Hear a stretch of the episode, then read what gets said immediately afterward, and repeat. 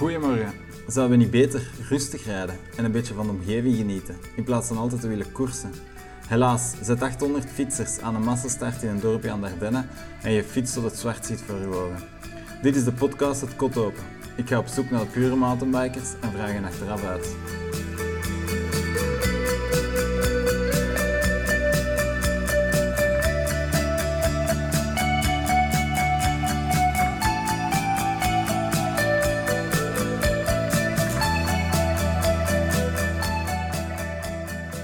De verleiding bestaat om enkel de bekende, snelle mountainbikers te interviewen en daarbij de straffe mountainbikers uit mijn eigen omgeving uit het oog te verliezen.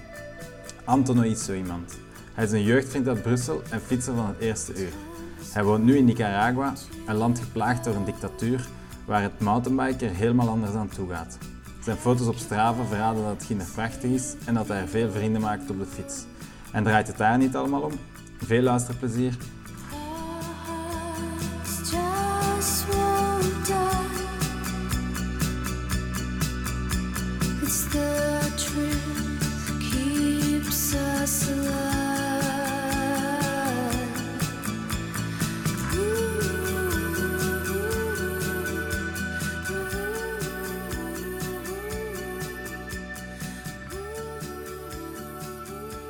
Dag Anthony. Dag Casper. Waar zitten we hier? In het zonnetje? Goed hè, op een schoon wijken met een open zicht. Ja, in mijn biske. In Grand Halleux of zoiets, Grand Halleux. In de Ardennen. Ik weet eigenlijk niet hoe dat je het uitspreekt. Al die namen, ik vergeet die rap. Ja, in het putteke de Ardennen, wel een schone streek. Man, het was echt prachtig. Ik ben echt prachtig, ja, goed verrast. Ja, want normaal zo deze kanten onder de Ardennen, zo... Ja, Chaudfontein en Tilf en zo, dat zijn allemaal vrij veel dorpjes nog en dat zijn niet allemaal de schoonste dorpjes, denk ik. Maar hier zie je heel weinig dorpen en het is heel uitgestrekt, het is echt magnifiek. Ja, ik ken eigenlijk de streek. Ik herinnerde mij dat ik hier een keer ben komen skydiven in Francorchamps en dat ik dat kei schoon vond van bovenuit. Maar dat is al 15 jaar geleden. Ah ja, oké, vanuit dus, de lucht gezien. Dan. Ja, en nu met de velo heb je ook wel... dat is hier echt prachtig. Dus wel ook een goede dag, hè. Het is prachtig weer. En dus we hebben vandaag de koers gereden. Of een deel ervan. Ja. De La Hallolienne, denk ik. De eerste marathonwedstrijd van de BAMS, van de Belgian Ardennes Mountainbike Marathon Series, denk ik. Maar het was wel een bewogen dag, hè? Amai. Ja, en de voorbereiding was ook improviseren. Ja. Dus je bent bij mij vannacht in mijn busje blijven slapen. Ik heb gisteren ook echt super goed gefietst in... het nieuwe trailcenter van de Amblijven. Super tof. Meer enduro, maar echt hele leuke trails. En dan zijn jij naar de Ardennen gekomen en hebben samen in mijn busje geslapen. En dat ging allemaal goed. Totdat ik wel mijn hoofdkussen mee had. En ik dacht dat ik een geslaagde voorbereiding had. Maar ja, ik kom dus juist vanuit Nicaragua, waar dat heel warm is. En ik had vergeten dat in België, zelf wat zonnetje schijnt, heel koud is in de nacht. Dus ik had geen lakens mee. Het is om 8:30 of om 9:00 s'avonds hebben we dat ontdekt. dat je het met een handdoek rond de winkels niet ging redden. Nee. En dan zijn we... Ik heb ook rap koud. Dus ik zei, eigenlijk, uw idee van een hotelje te zoeken was mij direct goed genegen. Maar... Ja, dan hebben we uiteindelijk toch geen hotelletje kunnen vinden. Een solution à la Belge gevonden. En dan solution à l'improviste, met toch die vrouw dat ons dan zei dat haar hotel toe was en geen extra lakens had, toch gaan aankloppen om een beetje op het gevoel te spelen van laat ons hier niet in de kou. En wat lakens, dat waren gewoon verhuislakens eigenlijk. Ja. Maar, ze waren wel warm relatief. Ja, ze waren warm met 3 paar kousen, 2 broeken en 3, 4. Ik herinnerde mij nog van toen, met wintersporten, dat je eigenlijk meerdere dunne laagjes best aan doet in plaats van 1 dikke. Dus ik dacht ik heb gewoon 4 t-shirten en 2 vesten, ik doe dat overheen en dat komt goed. Ja. En ça va eigenlijk. We hebben goed gemaft, hè? Daar moeten we het niet op steken. Nee. We kunnen het op veel steken vandaag. Ja, het zal meer aan mijn jetlag gelegen hebben dat ik wakker werd s'nachts. Maar niet, ook wel een beetje kou, maar niet om te zeggen dat mij wakker hield. Dat de koers gehypothekeerd heeft eigenlijk. Nee, het waren andere factoren. Ja. Ja, dus ja, we hebben goed gekoerst. Je hebt ook wel op een hele speciale fiets gereden, hè? Ja, dus ik zeg het juist, ik kom van Nika terug en ik woon daar dus nu en we daar hebben een fiets wat ik echt de beste fiets dat ik tot nu toe heb mee gereden. Ik zit daar echt op de millimeter op afgestemd en nu heb ik een fietsje geleend van mijn pa. Dat is een oude Scalpel. Toen was dat Hut van Hut. Ja. Dat is dat zijn 26 inchwieltjes. Ja. Dat stuur ik bij dat 50 is of zo. 50 lijkt me heel weinig, maar het ziet er inderdaad wel heel super klein smal uit. Ja. En dan die lefty vork, hè? Ja, als ik mijn handen losliet om iets te pakken, dan was dat echt zo weg. Ja, omdat dat in onbalans is, omdat dat maar ene kant een vork heeft. Dat heeft maar ene kant een vork. Ik ben daar niet voorstander van, maar ik stond dus aan de startlijn met mijn mannen met het nieuwste model. En van die de Scalpel. Van dus die lefty voorvork. Kennendeel, ja. En die zei dat volledig opgelost was met een konische naaf. En dus dat nu volledig recht draait. Ja. Maar dus dat model had ik opreed niet. Maar je ziet wel aan de fiets dat vroeger het topmodel moet geweest zijn. Want dat sturken is in carbon. Ja, die wieltjes zijn ook echt toen top. Behalve dat dan 26 inch is. Ja. Maar eigenlijk is dat kwalitatief fietsje, maar raar dat dat op 10 jaar echt dag en nacht veranderd is. Ja, dat is ongelooflijk. Ja. Nu is dat een Must 29 inch en een Must sturke van, wat is dat, 70, 74? Ja, voor cross-country. Ik denk dat dat zelfs 75 is, mijn stuur. Ja. Dus ja, dat is... Maar pas op, de profs snijden dat wel korter. Dus de profs snijden daar langs telke kant 10 af. Ah, oké. Okay. Ja, omdat dat te breed is, maar... En dan die banden ook, hè, jongens. Ik denk dat 3,1 inch was. Ja, dat is echt asfaltbandjes. Hè. Dus ik merk dat echt in downhill was dat... Ja, die fiets was gewoon niet goed op mij afgestemd. Dus ik voelde al schokken in mijn nek. Zo, wat ambetant en lastig. En die grip was niet goed. Ik heb trouwens het eerste... ik heb dat nog niet verteld, maar dat eerste kniksje zo... Ja. Daar zat dus een rots en ik ben gewoon van mijn 29 inch met te rijden, dus ik ga daarin op mijn manier. En ik sla echt bijna over, omdat die 26 daar niet overrolt. Ah, ja, okay. Je moet dat echt volledig anders inschatten. Ja. Dat was echt verrassend. Dus ik ben daar niet over getuimeld, maar dat was echt van, shit, ik zit niet op mijn gewone fiets. Ja, de technologie staat niet stil, hè. Ja, het is wel nice om te zien dat nieuw materiaal dat misschien ook wel beter is dan vroeger. Terwijl bij het windsurfen heb ik vaak de indruk dat ze u van alles rondtoren smijten om toch maar weer nieuwe dingen verkocht te krijgen. Mm-hmm. Terwijl dat materiaal van 10 jaar geleden even goed vaart dan vandaag. Maar bij het mountainbiken is dat wel anders, denk ik. Ik denk wel dat die fietsen van nu wel veel beter zijn dan de fietsen van 10 jaar geleden. Ja, ik geloof dat wel. Ja. Ik denk dat daar veel studie... dat daar veel R&D in zit. Dus... Ja, ik heb het ook gemerkt vandaag. Hè. Die fiets was echt een beetje de reden dat ik na 20 kilometer zei... Ja, eigenlijk, ik ga 45 doen. En dan dacht ik van, mijn nek doet zeer, mijn onderrug doet zeer. Allee, ik ben ook niet in volle vorm. Maar je bent wel in vorm, hè, Pat?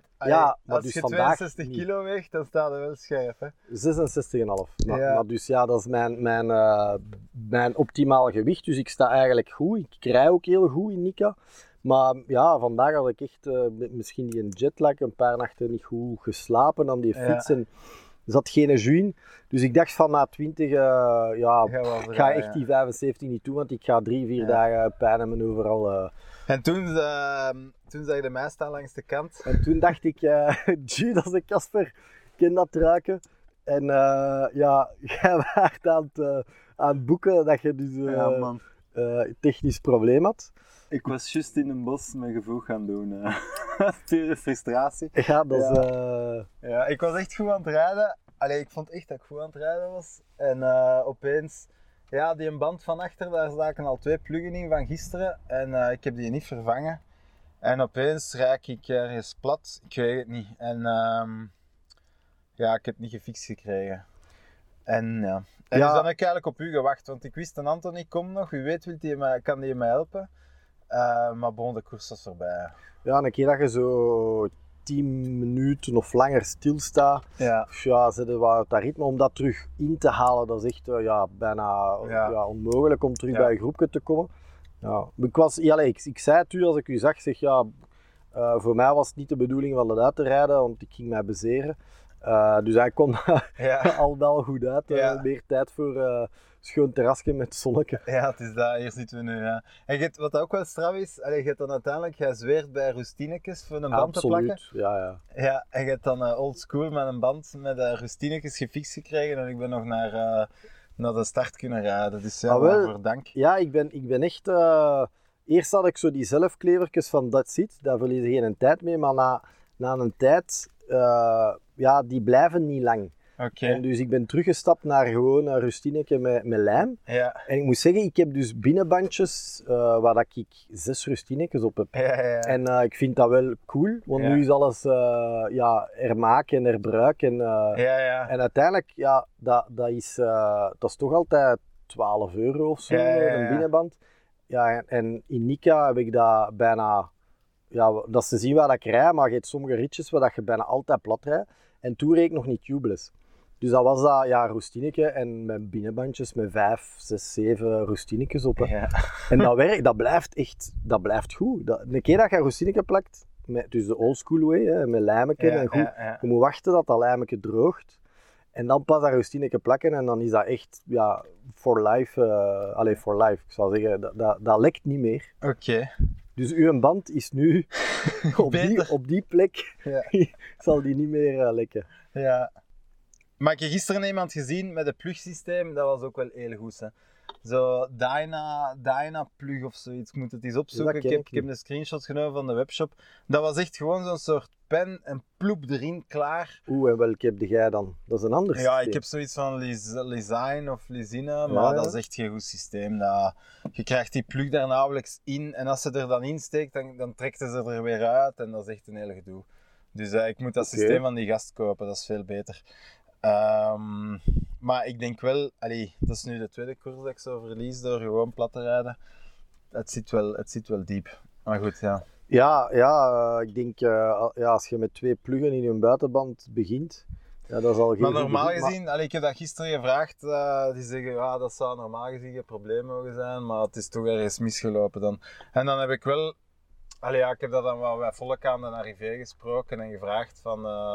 Of zo wat gebabbeld over plat. En de meesten zeggen ook wel van, als ik plat van val, is de koers gedaan, zet u erover, volgende week rijdt iets anders, of binnen 2 weken rijdt iets anders, trekt u daar niet over. Ja, of als het gewoon een klein gatje is dat je moet bijpompen, dan doe je gewoon je pompje wat bijpompen. Maar bijpompen, dan binnen 5 kilometer moet je terug bijpompen. Ja, dat is ook super frustrerend. Daar heb ik nog niet voor gehad. Ja, en 10 is ook gewoon, je ziet iemand in een goed wiel, je zit in een groep groepje en je ziet iedereen dan passeren. Zelfs al stopt nog maar 30 seconden, dat is zo vernietigend voor je moraal, dan is het volledig om zeep. Hè. Dus het was een heel schoon parcours. Ik kom volgend jaar sowieso terug. Ja, ik ook. Ja. Als ik er ben. Of als ik de optie heb, dan zou het echt wel aanraden, sowieso. Ja, het was echt de max. We hebben maar een derde gezien, hè, maar ik kom sowieso terug als ik de kans krijg volgend jaar.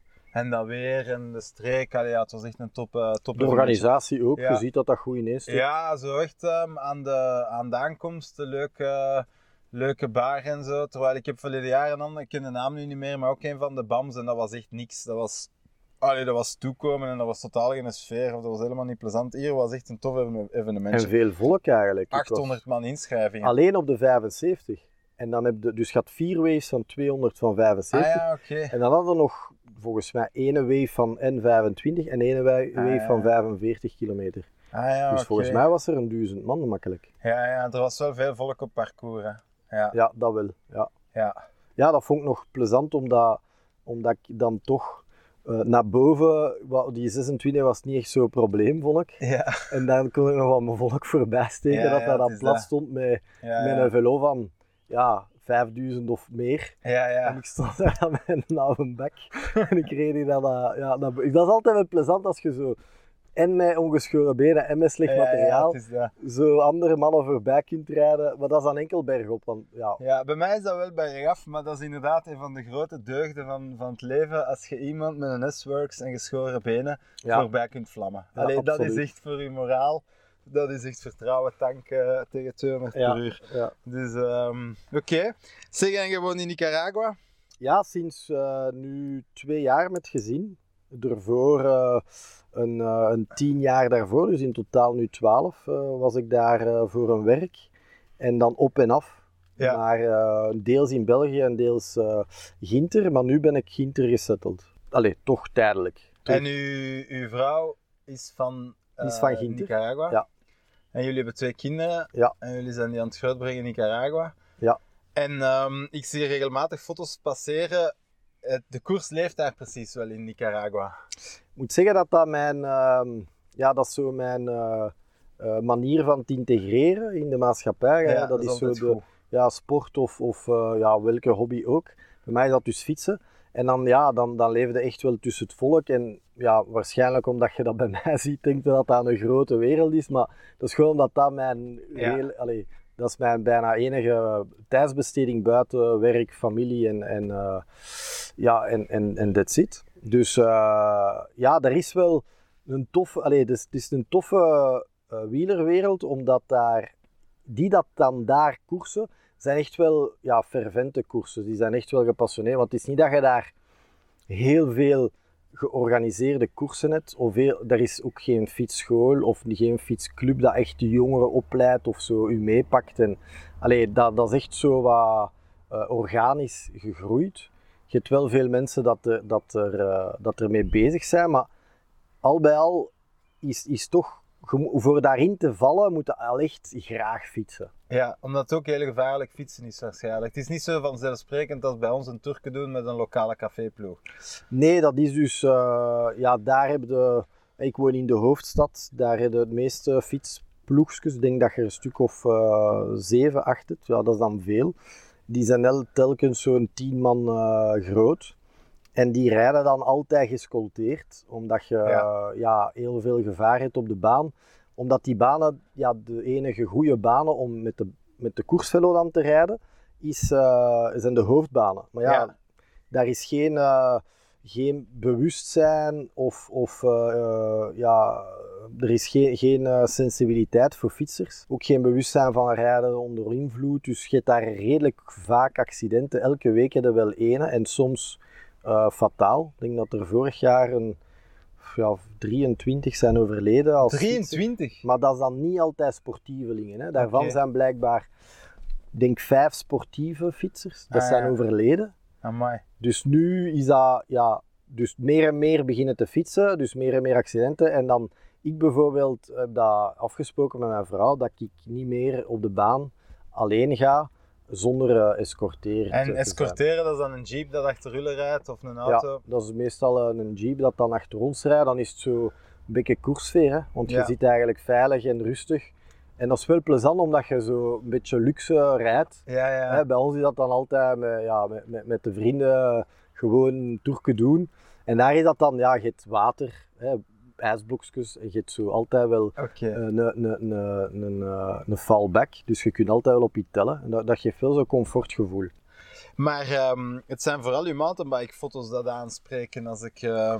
ik spreek nu over de roadbike-toestand, maar ik rij meestal op de mountainbike. En daar heb je daar geen veiligheid nodig naar de, zeg maar, het verkeer. Je moet wel oppassen, je hebt streken waar je gemakkelijk nog een keer overvallen wordt. Dus nu niet dat je daar continu risico van hebt, maar dat gebeurt wel. En dus je hebt plekken waar dat we gaan rijden en dat ik dan... Ik heb een mottootje staan waar dat mijn neefje mee rijdt en die escorteert mij dan. Dan ben ik echt op mijn gemak. Je hebt ook wel meer water mee als je zo 5, 6 uur op de velo zit. Je hebt daar niet altijd veel winkeltjes in de volle natuur en dan zit ook safe. Je hebt altijd zo'n fallback. Dus dat mountainbiken is eigenlijk, door die onveilige baantoestand ben ik meer en meer gaan focussen op dat mountainbiken. En dat ligt mij echt wel beter. Dat is dus plezanter. Je ziet die natuur, je ziet buiten, je ziet onwaarschijnlijke schone plekken. Vertel eens over zo de schone plekken. Ik kan me daar niks bij voorstellen. Wat zijn zo de schone plekken in Nicaragua? Ja, de hele wereld is schone plekken. Hè? Maar daar is Nicaragua is eigenlijk gekend voor lakes en volcano's. Dus je hebt daar heel veel meren. En dus elke keer als je ergens boven komt, zie je wel een vulkaan. Oké, dat is niet één grote vulkaan. Nee, je hebt dus de hele Cordillera, dus de keten van vulkanen, dat is waar dat de tektonische platen samenkomen. Ja. Eigenlijk Centraal-Amerika doorkruist en dus heel Zuid-Amerika naar beneden ook. En ja, dat noemen ze Line of Fire. Dat gaat eigenlijk van beneden Chili tot door Amerika en dan keert dat terug naar de andere kant. Hawaii in de Pacifische en zo naar beneden. Dat is eigenlijk zo'n een hoefijzer. Okay. Waar dat heel veel vulkanen op liggen. In Nicaragua zit er daar een keten van, ik denk een 7, 8 grote. Dus je ziet, ja, dat is heel typisch dat je die schone zichten hebt. Wat dat wel een beetje contrast geeft met schone zichten, is dat je daar heel veel plastic hebt op de weg liggen. Ja. Dus je komt zo in een heel schoon streksje, maar ja, bijna overal wat dat er dicht bewoond is, echt vuilnis. Overal, rondom. Ja, dat choqueert wel, maar denk als je daar dan woont, dat je dat niet meer ziet. Maar ik als buiten, dus ik woon er nu ook, maar als je vandaar bent, dat misschien minder stoort. Maar voor ons als Belg, we vandaag hier gereden, kun je dat niet voorstellen. Als daar één plasticje ligt, is dat veel. En dat wordt dan waarschijnlijk opgerapen. En daar is dat echt die beken vol. En dat maakt het wel een beetje naar de kloten, voor die schoonzichten soms. Ja. Dat is zo'n beetje de natuur dat je dat kunt zien. Maar dat is enkel als je dicht bij een dorpje komt. Hè. Als je echt dieper gaat, daar heb je geen bewoning, dus ook geen vervuiling. En het is daar dan elke week koers of zoiets, als ik uw foto's mag geloven of op Strava? Je hebt dus federatie dat koers organiseert en dat is gemengd baan en mountainbike. Daar zijn de meeste fietsers die de twee doen. Dus bijna iedereen dat op een redelijk niveau rijdt, die mannen die koersen op de baan en op de mountainbike. En dus je hebt de federatiekoersen. Niet iedereen doet daaraan mee, omdat ze dat een beetje tegen de overheid, als rebellie bekijken. En dan heb je een serie van 6 koersen, waar ik dus ook aan meedoe. En dat is om de maand dat je een koersje hebt. En dat is dan mountainbike, dus dat is eigenlijk een mountainbike serie. Oké, en verleden jaar heb je bij de beginnelingen meegereden, maar dit jaar... Verleden jaar kreeg ik op mijn doos van mijn copains schinnen, omdat die zei van, wat doe jij bij die... ze noemen dat principiante. Wat doe jij bij die beginnelingen? Jij moet bij die master A zitten. Ik zeg, ik wil gewoon 1 jaar, laat mij dat toe, 1 jaar in de beginnelingen. En dan volgend jaar beloof ik dat ik bij de masters ga. Omdat ik daar eigenlijk niet veel met de federatie mee rijd. Of al jaren kennen ze mijn profiel niet. En dus ik mocht van de regeltjes van de koers, mocht ik bij principianten rijden. Okay. Dus ik ga daar gebruik van maken. En dan heb ik ene keer 3e plaats gereden. Dat was plezant, dan had ik een foto op het podium. Ja. En dan denkt alle man, waaronder jij waarschijnlijk. Anthony is goed bezig. Maar toen zei ik al van mist u niet, dat is een categorie dat echt voor beginnelingen is. En dus dit jaar heb ik dezelfde koers, wat ik toen op 3e plaats reed, heb ik 14 minuten rapper gereden, maar wel in mijn categorie, Master A. En ben ik 9e geëindigd. Dus dat is van hoeveel? Van de 45. Dat is chic. Ja, het niveau is wel... Ja, niet te vergelijken met het niveau van België. Ja, maar dus... winnen is winnen, hè. Enfin, je bent wel niet gewonnen, maar... Nee, ik ben niet gewonnen. En om te winnen, ik ken die mannen. En dan moet ik minstens zo rond de 25 uur per week fietsen. En dat is niet mijn levensbalans vandaag. Ja. Dat is niet, ik weet dat is mijn ambitie niet, omdat ik daar die tijd niet voor wil vrijmaken. Ja, oké. Omdat andere, ik heb 2 kindjes van 2 en 3. Dus dat gaat niet. Dat gaat niet te combineren. Ik zou te veel moeten opgeven. Ja. En die parcoursen zijn redelijk recht naar boven en dan redelijk recht naar beneden. Dat is ongeveer een uur en een half of zoiets?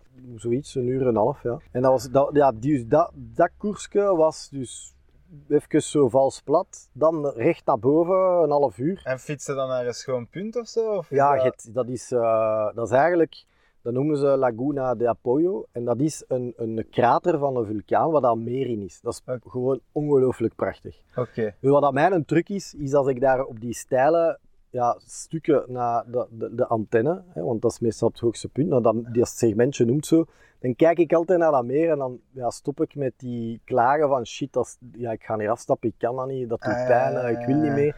Dus dan kijk ik naar dat meer en zo waar rond en dat geeft mij echt zo dat vermaak vanuit die slechte mindset of zo een beetje darkness te komen. Dat heb je dan wel ginter met die schone zichten en schone plekken, dat je dan makkelijker wat gemotiveerd geraakt. Wat afleiding ook. Wat afleiding, ja, dat is gewoon omdat je hoofd, je zit een beetje in je hoofd van, waarom stapte af op een helling? Dat is, volgens mij kunnen de meesten nog, de helft van dat afstap kan nog doorrijden.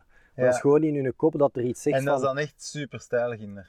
Dat was echt stijl en zo heel hobbelig. Dus dat is echt, dat moet even wel doorbijten, maar je geraakt er wel door. Je kunt op je 100% kun jij 30 seconden doorgaan. Hè? Ja. Of max een minuut misschien. Ja, je moet dat gewoon doen, maar dat doet pijn. Hè? Ja. En je rijdt daar altijd in de schone Belgische trui. Absoluut, dat is mijn koersen, Nika. Dat is een Belgische champion, Nika. Ja, dat is gewoon voor... Je kunt je daar dan onderscheiden van... dat is daar ook zo. Hè. Je bent daar in een buitenland, wat dat je dan... als je er niet veel hebt, dan is dat van, en dat is hier de Belg, en dat is de Zuid-Afrikaan, of dat is de Chili, de Colombiaan. Dus er zijn er veel dat mij een Belg gaan noemen. Dat is wel nice. Ja, en België heeft gewoon een werelderkenning voor fiets. Ja, is dat Ginder ook? Is dat Ginder bekend? Absoluut, ja, ze kennen die merks, hè. Ze kennen nu Wout van Aert, dat zeggen ze. Ja, Wout van Aert. Oké, de max. En zo'n koers à la Parijs-Roubaix bijvoorbeeld. Dat kijken ze. Ja? Ah, dat is ook cool. Maar ik zeg het, die mannen dat met fietsen bezig zijn, zijn daar echt wel mee bezig. En die kunnen allemaal hun fiets herstellen bijna. Die kunnen daar veel van. Ja. Ja, ik denk wel dat we hier in België heel verwend zijn, hè? Qua fietsen, gelijk dat jij roestinekes nog gebruikt. Ik denk dat je dat Ginder wel meer leert van, dat is niet voor weg te smijten allemaal. Hè? Want ik heb dat was 3 jaar geleden, heb ik dan een keer koersje gereden. Ik was ook juist vanuit België afgereisd en dan met die jet. Ik heb daar blijkbaar heel veel last van die jetlag. En dus ik rij en ik mijn kop in mijn kader en ik zie de fiets voorbij komen en die had dus dat voorrem, ik zag dat was gewoon los, dus die had geen voorrem meer. Die zat met gewoon stappedaal, hè, dus zonder klikkers, met heel oude schoenen. En ik zag dat voorbij komen, ik zeg dat kan niet en die reed mij over bij. Dus die mannen hebben daar heel beperkte middelen, maar als die willen fietsen, dan gaan die fietsen en als die veel fietsen, dan worden die goed. Je hebt daar ook zo cyclotaxis, die mannen rijden heel de dag. Om mensen te vervoeren met inkopen en zo. Maar geef die mannen een keigoede fiets en zet die aan de startlijn. Die rijden echt, goede tijden. Ja, tuurlijk. Ja. Okay. En er daar fietswinkels en zo? Of hoe marcheert dat daar? Ja, je hebt elk hoofdmerk, Ginter, meest Noord-Amerikaans dan. Giant, Trek, Cannondale, Specialized. Die beginnen wel een shop? Je hebt één shop per merk in de hoofdstad. En dan in de kleinere steden heb je zo reparatiewinkels, maar die verdelen geen merk. Want het zijn toch echt gevoelige tijden geweest in Nicaragua? Hoeveel duizenden mensen zijn daar op straat gekomen, maanden aan een stuk? Ja, dat was... Nicaragua is een land van opstand en onderdrukking. Dat is van de jaren 80, ik denk... De generatie van mijn ouders die kennen dat nog. Zo Somoza was dan toen afgezet door Sandino en dan Daniel Ortega kwam in de picture. Dus dat zijn namen die eigenlijk in mijn omgeving niet kende, maar onze ouders blijkbaar wel van het nieuws toen. Dat was in de jaren 80. Dat was dan een grote opstand en nu recent, 2018 was er terug een grote opstand. Dat was 2 miljoen man op straat. Ja. Tegen de overheid, maar dat hebben ze kunnen onderdrukken. Tot op heden is dat nog altijd onderdrukt. Ja. Door een dictatuur eigenlijk die daar alles onder controle heeft. Hè. Maar zo'n Specialized shop draait daar dan nog wel. Het is niet dat Specialized zich terugtrekt en zegt, komen we in je winkel dicht, want dat is hier te gevoelig. Nee, ja, dat is wel een derde wereldland of een land in ontwikkeling. Maar de mensen dat daar fietsen, je hebt daar bijvoorbeeld in die inschrijving van die koers, je hebt de mensen dat daar een clubje hebben, dat zijn meestal welvarende mensen, die dan koersen en die kijken echt niet. Soms zijn er daar fietsjes van... De vorige keer, wat ik mee meerrijd, was die eigenaar van die fiets met een Pinarello van, denk ik, €15.000. Echt top of the notch. En dan, ja, dus die hebben echt geen probleem om dure fietsen te kopen. Maar dan heb je daaronder, dus je hebt de grootste deel van de fietsers hebben die centen niet. En die worden dan allemaal gesponsord. Dus eigenlijk de ploegen zijn daar niet gesteund door... Of gesponsord door merken, want daar is geen blootstelling. Bijvoorbeeld, daar is La Vuelta, dat dus de nationale tour is, dat komt zelf niet op nieuws. Ah, ja. Dus daar is echt geen algemeen publiek dat daar naar kijkt. En dus die merken, die sponsoren dan ook geen ploeg, want die hebben geen blootstelling. En dus dat is allemaal, ja, die gasten dat die ploegen hebben, dat zijn mannen dat daar, ja, fanaat van zijn en dat daar redelijk wat geld in steken, gewoon wat ze dat graag doen. Ja. Maar dat is een model dat moeilijk te houden valt, omdat er veel ploegjes dat ontstaan, maar dat dan ook weggaan. Omdat dat, ja, gewoon financieel duur is om zo... Ja, ik spreek duur. Als ik spreek met die mannen hebben die bijvoorbeeld een ploegje op een jaar doen die, ja, €40.000, €50.000 op. Dus een heel ploeg, een heel jaar door te onderhouden. Maar ja, dat is niet voor iedereen weggelegd om dat opzij te hebben. Hè. Tuurlijk, ja. Wat dat er wel gebeurt, is dat bijvoorbeeld die inschrijvingen, wat de koers dat ik mee doe, ik nodig ook ongeveer altijd 5 man uit. Omdat dat dan $10 kost. En dan weten dat mannen dat niet moeilijk kunnen betalen. En die fietsen dan wel mee, omdat die een fiets hebben. En dan, dus veel zijn uitgenodigd uit sympathie. Oké. Dus je hebt daar wel een fietswereld dat op een andere dynamiek draait. En zijn er daar coole evenementen? Coole... Ja, mountainbike meerdaagsen of... Ja, nog niet. Okay. En eigenlijk heb je daarnaast Costa Rica liggen en die hebben... Ja, die hebben een bekende. Ja, La Ruta de Conquistadores, dat is een van de zwaarste. Hè. That challenge them all is hun slogan. En dat is ook een van de eerste multistages geweest. Dat is gewoon een verhaal. Ja, in Nicaragua nog niet. Maar ja, je weet, ik organiseer graag. Dus ik ben daar... Ik heb daar mijn gedachten een beetje op gezet. En we hebben de bedoeling om de multistage in Nica te organiseren. Dat zou Línea de Fuego noemen. Okay. Dus eigenlijk gaat dat van de meest zuidelijke vulkaan helemaal naar boven, naar de meest noordelijke. Dus je gaat daar altijd een parcours doen van afstanden van marathon. 5 momenten op een jaar in een serie. Ja. Ah ja, dus... De hoofddoel is een multistage te maken, maar om daartoe te komen hebben we eigenlijk op 3 jaar een plan gemaakt van het eerste jaar 2 serietjes te organiseren, dan het tweede jaar 5, maar op andere dagen in het jaar. En dan als we die know-how en een beetje ervaring hebben, om dan het derde jaar echt een multistage op te zetten. Okay. Dat dan 5 daagse zou zijn, 500 kilometer en een goeie 8000 hoogtemeters ongeveer. Maar dat zou dan over die vulkanen gaan en Línea de Fuego noemen. Ja. Maar dat zijn, ik zeg dat dus, dat de bedoeling zou geweest zijn, omdat ik heb dat redelijk ver helpen mee op poten zetten, maar het lukte zo niet goed met de compaan wat ik daarmee doe. Ja, ja. Die was heel hard bezig op we moeten dat verkocht krijgen en we moeten sponsors en die had zijn hele eigen team, want dat is eigenlijk een productiefirma dat die heeft. En dat werkt goed, omdat je als je content kunt creëren voor merken, dan heb je een schone deal dat ze erin meestappen, omdat ze eigenlijk iets waardevol terugkrijgen. Dus het concept was om echt content, video's van de hoge kwaliteit te gaan creëren en dat die merken dan meestappen. Dus ik spreek over allerlei merken, maar ook fietsmerken. Ja, die had zijn eigen ploeg en die werkte volledig in zijn organisatie. Maar ja, dat projectje had ik eigenlijk aan hem aangebracht. En ik wou dat dat iets was van ons. En ik voelde dat dat zo meer iets begon te worden dat ik voor hem en zijn ploeg of moest meedraaien. Of of voor werken. En ik heb dat een paar keer zo aangehaald van ja, ik voel mij niet op mijn gemak van de manier, ik wil niet voor uw bedrijf werken, ik wil dat wij het hebben van ons en dat uw bedrijf eigenlijk een provider is, van dat los te koppelen. Maar ja, dat geraakte blijkbaar niet goed verwoord. En dan heb ik eigenlijk, ben al een paar start-ups zo begonnen. Er is ene niet goed uitgedraaid met mijn vernoten. En nu voel ik zo misschien datzelfde padje dat opging. En heb ik early stage gezegd aan mijn compaan, maar ja kijk, je hebt u al gezegd dat ik daar niet zo in mijn nopjes bij voelde. En ja, er was niet zo goede communicatie. Okay. Ik zeg, ik stop er liever mee, dus ik heb er mij uitgetrokken.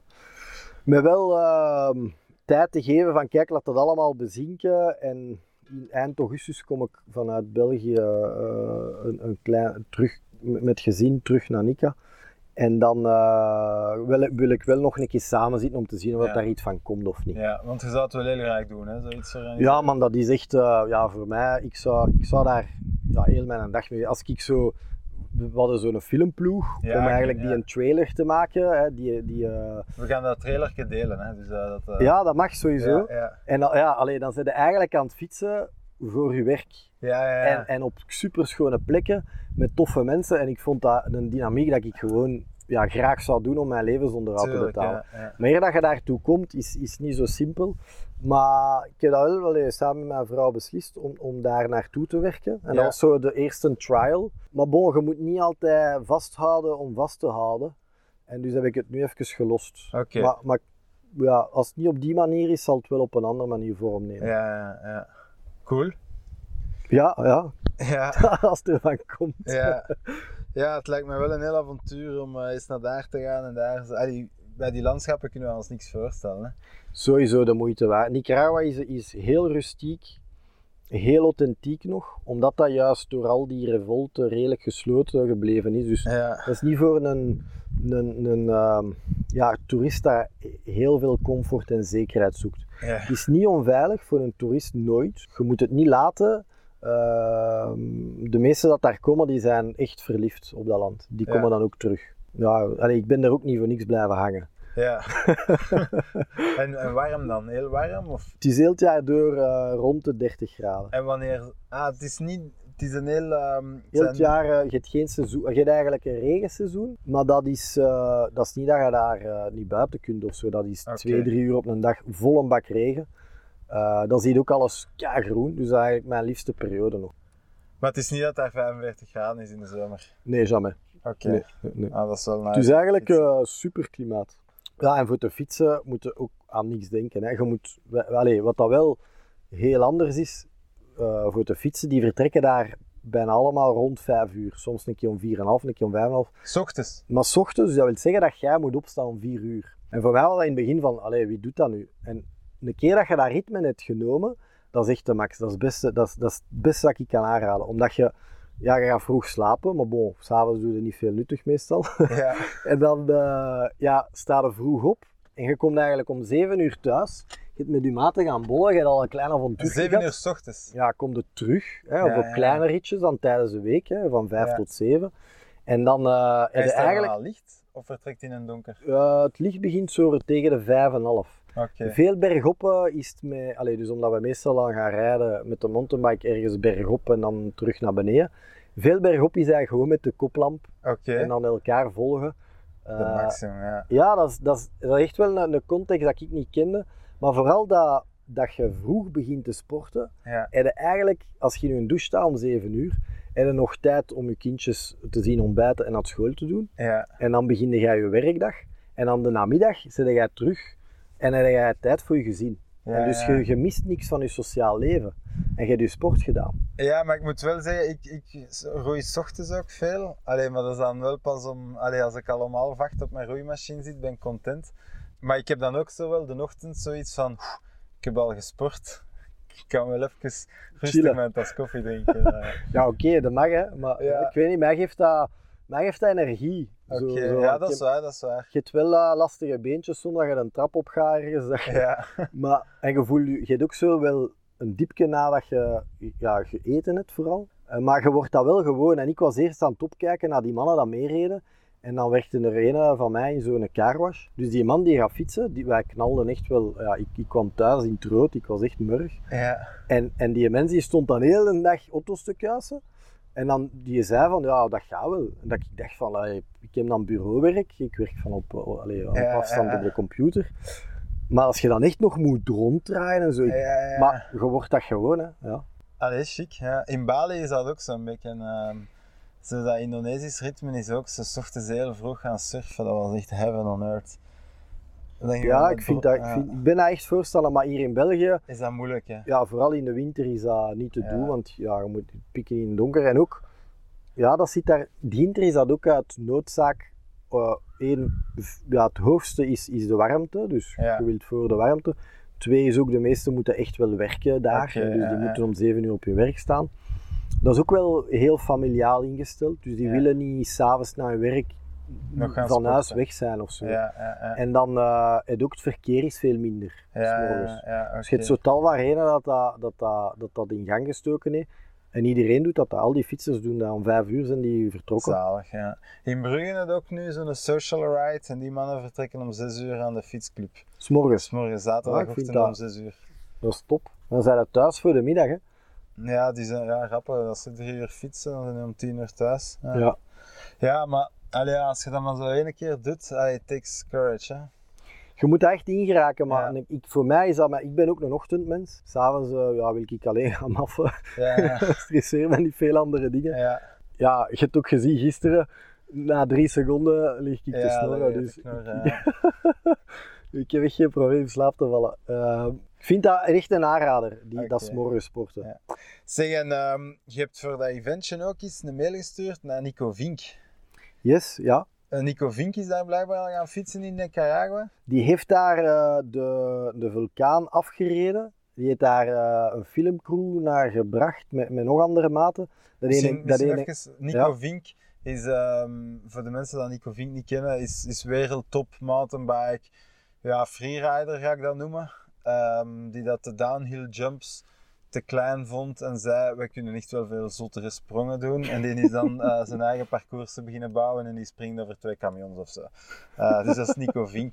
Oké, dus vertel verder. Nico Vink is daar de vulkanen gaan afrijden. Ja, die is dus naar daar gekomen, een hele filmcrew met dikke sponsors en echt een vet filmpje gemaakt. Dat heeft trouwens een Grammy gewonnen. Dus dat is wie heeft dat verdeeld? Dat is echt een groot filmpje geworden. En dat is echt super pro. Ja, die beelden zijn de max. Maar die heeft daarvan gebruik gemaakt. Dat is een beetje onze inspiratie ook geweest voor ons evenementje. En dan die productiefirma waar ik samenwerkte. Om dus echt schone filmen te maken. Rijders. Dus ik heb bijvoorbeeld met Gosse ook gecontacteerd. Gosse van der Meer. We hebben, die moeten we ook uitleggen dat is, want de mensen gaan dat niet weten. We hebben dit jaar de Rally Romagna samen gereden. Ja, super race. Cross-country koers van 5 dagen in Italië. En Gosse van der Meer was daar en dat een hele toffe P. En Gosse van der Meer is cyclocrosser en die rijdt zo top 20 op de cyclocrossen. En in de zomer gaat hij gewoon van mountainbike-wedstrijd naar mountainbike-wedstrijden om te trainen. Hij verdient daar niks mee, maar hij wint ze wel allemaal. Daar komt het op. Nee, maar het is wel leefstijl, hè. Dus, dus hem ook gecontacteerd voor dat evenementje om te zeggen van ik zit hier iets cool in aan het steken, maar we hebben zo wat internationaal exposure nodig. Ja. En dat werkte wel, omdat je aan de merken dat hem sponsorde een schone content kunt teruggeven in een uniek kader. Ja. Dus dat geeft echt wel die avontuur, natuur, beeldkwaliteit en ook wat content dat je dan kunt gebruiken voor je publiciteit. Hè. Ja, en voor wat ben ik daar nog niet geïnviteerd in, Nika? Ja, dat is... dat is omdat je altijd lekker rijdt, Kasper. Er zijn geen rustinekjes genoeg of wat, Nika? Ja, iedereen is bij mij welkom. Ik heb trouwens 2 reservefietsen staan, de mountainbikes. Voor als er dan iemand komt van die te laten meegenieten. Ja. Ik heb vroeger daar dus terecht gekomen voor een hotel te bouwen en dan mee uit te baten. En ik pakte heel graag groepen mee op die fietsritjes, mountainbike, omdat dat voor mij een onontdekte schat was. Hè. Iedereen komt daar voor de surf, voor ja, wat nachtleven en de mooie natuur, wat vulkanen, hiken en zo, dat werd er wel gedaan. Maar de streek waar wij zitten werd er niet gemountainbiked. En dat is gewoon, allee, dat is een van de tofste, schoonste dingen dat je daar kunt doen. Ja. Dus ik had altijd wel wat extra fietsen graag bij de hand om de mensen daar toegang tot te geven. Want en dat, ja, iedereen was daar altijd ongelooflijk van positief verrast van die toerkus. Ja. Dus als ik naar Nicaragua kom, dan moet ik niet komen voor te surfen, maar dan moet ik komen voor te mountainbiken. Ik zou zeggen een combinatie. Okay. Maar je moet zeker mountainbiken meepakken. Je moet dat zien. Allee, je hebt zo'n paar dingen must done in Centraal-Amerika. En voor mij is mountainbiken echt een must. Hoe heb je fiets kinderen gekregen? Want dat is een heel gedoe geweest. Of heb je kinderen fiets gekocht? Of? Nee, ik pak altijd de fiets mee. Maar, dus je hebt heel veel overstappen. En het is toch altijd in Nicaragua dat ze lastig doen. Ze doen altijd onnozel aan die grens. Dus op de luchthaven. Nu waren we langs de landsgrens geweest, vanuit Costa Rica naar Nicaragua. En dus die douane, die doen altijd lastig om een centje bij te verdienen. Hè. Okay. Die zijn dat gewoon van een biljetje te geschoven te worden, voor rustig gelaten te worden en door te gaan. Maar ik doe dat dus niet. En ik negocieer en discuteer graag. Dus ik had mij twee fietsen, ik had daar al mee gereden. En die staken wel in kartonnen dozen, omdat je gevraagd had aan de winkel om die naar daar te... Dus kartonnen dozen is voor hun nieuw. En nieuw moet tax op betaald worden als je dat binnenbrengt. Ik zeg, doet die kartonnen doos open, en je ziet dat die fiets gebruikt is. En dus op den duur, dat heeft daar 2 uur geduurd, eer dat ik die fietsen daar over de grens kreeg. Dus gewoon de truc is, pak je fiets in een zak. Want we hebben dus een hotel gehad aan een surfspot. En daar kwamen elke dag 10 mensen met hun surfboarden, maar in zakken. Dus vanaf dat jij een sportzak hebt met je fiets in... Ja, maar je fiets moet toch wel beschermd zijn als jij dat in de vlieger gooit? Ja, maar dus de laatste keer had ik mijn doos tot aan de luchthaven. En dan de landsgrens. In mijn doos had ik al een fietszak gestoken, dat je zo op je schouders kon dragen. Costa Rica is geen probleem. Nee, daar doen ze niet. Het is echt die laatste grens. Allee, dus de Nicaraguaanse grens, dat ze lastig doen. Maar als je het in een case doet, een fietscase of een fietszak, dan heb je geen probleem. Okay. Maar bon, dat moet je aldoende leren. En de laatste keer heb ik een fietskader meegenomen, omdat ik dat nog altijd op vandaag het beste kader vind prijs-kwaliteit. Dat is een huismerk van een shop in Holland, Salden. Dat is een keigrote webshop en ook ter plaatse. En die hebben hun huismerk. Ja. Dat komt dus, dat komt like als veel merken allemaal uit dezelfde fabriek. Dus die kwaliteit is echt wel top. En die prijs is denk ik 50% goedkoper als dat je nu hetzelfde gewicht, dezelfde stijfheid zou pakken van een... Het is wel een hardtail. Een foelie hebben ze niet. Okay. Maar dat is een kilo 2 zonder voorvork. Voor is nu... €900. Ja, en die geometrie en carbon. Hè, dus. Ja. Maar en die geometrie zit echt wel goed, want die fietswinkels van Ginter kennen dat niet. En die zeggen van, ik heb al veel fietsjes zo rondgereden. En je voelt dat dat goed zit. Dus ik ben echt super content van. Ik zou echt aanraden. En een koersfietsen ga ik nu proberen. Ik ga nu een koerskader meepakken van Massini.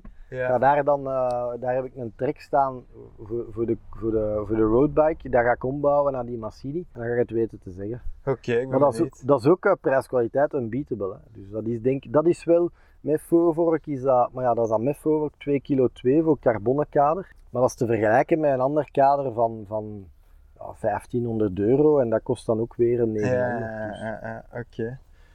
En misschien voor af te sluiten, je zegt kinderen van plan om iets crazy te doen met de mountainbike. Vertel er eens over. Ik had eigenlijk een paar ideetjes. Ik had zo die koers voor internationaal publiek.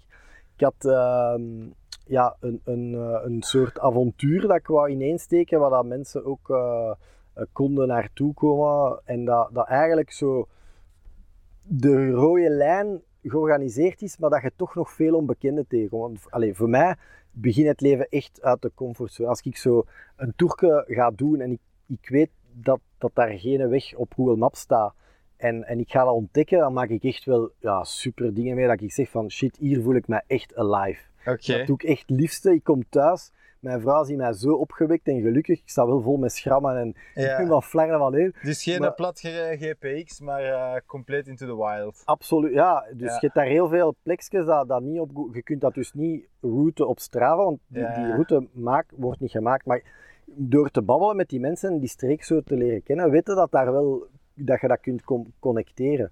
Dus ik heb nu het idee om van San Juan del Sur, dat is eigenlijk de Pacifische Oceaan, naar San Juan del Norte te rijden. En dat is de Atlantische Oceaan. Okay. Dus de Caraïben, Atlantische.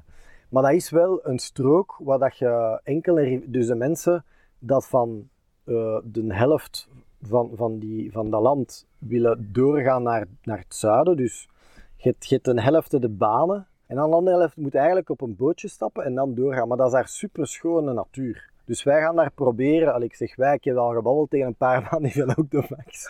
Maar gewoon met 2 motocrossen achter ons. Dus ook opgezet.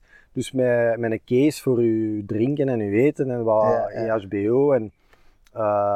En ook een fiets, als die nu kapot is, dat we die kunnen meepakken. Dus echt gewoon met 3, 4. Ik denk dat ik zoveel zotten wel kan vinden. Ja. Maar gewoon te weten van oké, we gaan 4 dagen onderweg zijn. We weten totaal niet wat er gaat gebeuren. Maar we gaan wel goede verhalen vertellen en we gaan gave dingen mee maken. Oké, dat is dan echt gelijk in Congo in de bus met een machette. We gaan trouwens een machette mee moeten pakken.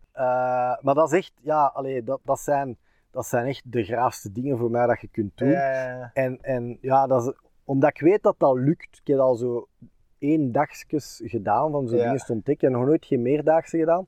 Maar dat komt altijd wel goed. Dus je moet gewoon tijd pakken, eten meenemen, drinken vooral. En dan een backup, hè. Dus je hebt je motto, want bereik gaat dat daar niet hebben. Als er iets voorvalt, want je zit daar in volle natuur, hè, daar heb je, het gevaar. Wat ik het meeste mee zit, zijn eigenlijk dat je stoemelings op een giftige slang zou kunnen vallen. Want dat is niet dat die je zoeken, dat is echt dat jij daar dan moet opvallen. Dus dat gebeurt echt zelden. Maar dat is voor mij de meeste exposed risk. Dat zou ik echt niet cool vinden, zo'n slang. Nee, dat is niet cool, maar dat is ook niet fataal. Hè? Want je hebt daar altijd, als je dus gemotoriseerd bent, zijn je op max een uur aan een centro de salud. De landbouwers daar, dat is eigenlijk, als je dat checkt op Wikipedia, zijn keiveel slangenbeten in het jaar. Overal in Noord-Amerika ook en zo. Maar de mensen zijn daarop met antigif op ingesteld. Dus dat is niet dat je daar direct dood bent. Dat is, je hebt echt wel een heel grote raamopening van overleving. Het is gewoon als je het niet beseft of niet serieus pakt en niet een antigif gaat nemen... Dan kun je wel fatale gevolgen hebben. Ik heb ook in de Rally Romania trouwens, dat we samen gefietst zijn, heb ik een slang gezien. Ah wel, ja. Maar dat was wel, dat zal helemaal geen giftig slangske geweest zijn. Dat was ook een klein slangske, maar dat was toch een meterken of zo en die was over de weg aan het kronkelen. Ja, ik moet daar echt niet van weten. Ik moet daar ook niet van weten, maar je leert daar wel mee omgaan. Je leert eigenlijk dat onze angst gebaseerd is op veel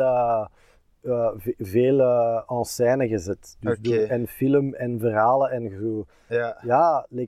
Een spin en zo, dat gaat u niet doden. Hè. Ik bedoel, je hebt daar tarantulas lopen, die doden niet. Maar als wij dat zien als Belg, dan zeggen wij, oei shit, my life is in danger. Ja.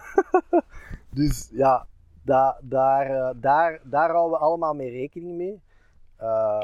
Om dat dus te doen, maar ja, dat gaat goed komen. Ik ga daar nog een verhaaltje kunnen vertellen. Ja, ik ben benieuwd. Ik kijk er heel erg naar uit. Dus ja, Anthony, bedankt. Tot de volgende mountainbikecursus. Met veel plezier. Ja, en volgende keer rijden we uit. Ook met plezier, ja. Tot binnenkort, Casper. Joe.